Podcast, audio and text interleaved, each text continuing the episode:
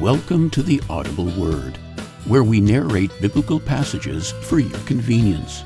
However, we would also like to encourage you to embark on your own journey by reading the Word of God and discovering what God wants to say to you.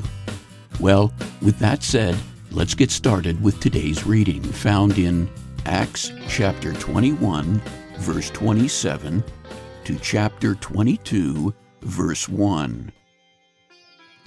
When the seven days were nearly over, some Jews from the province of Asia saw Paul at the temple.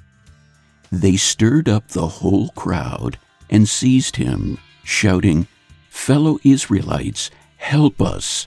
This is the man who teaches everyone everywhere against our people and our law and this place. And besides, he has brought Greeks into the temple and defiled this holy place. They had previously seen Trophimus the Ephesian in the city with Paul and assumed that Paul had brought him into the temple. The whole city was aroused, and the people came running from all directions. Seizing Paul, they dragged him from the temple, and immediately the gates were shut. While they were trying to kill him, news reached the commander of the Roman troops that the whole city of Jerusalem was in an uproar. He at once took some officers and soldiers and ran down to the crowd. When the rioters saw the commander and his soldiers, they stopped beating Paul. The commander came up and arrested him and ordered him to be bound with two chains. Then he asked who he was and what he had done. Some in the crowd shouted one thing, and some another. And since the commander could not get at the truth because of the uproar, he ordered that Paul be taken into the barracks.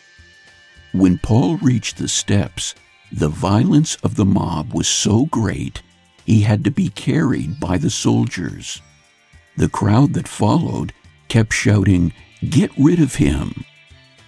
As the soldiers were about to take Paul into the barracks, he asked the commander, May I say something to you? Do you speak Greek? He replied.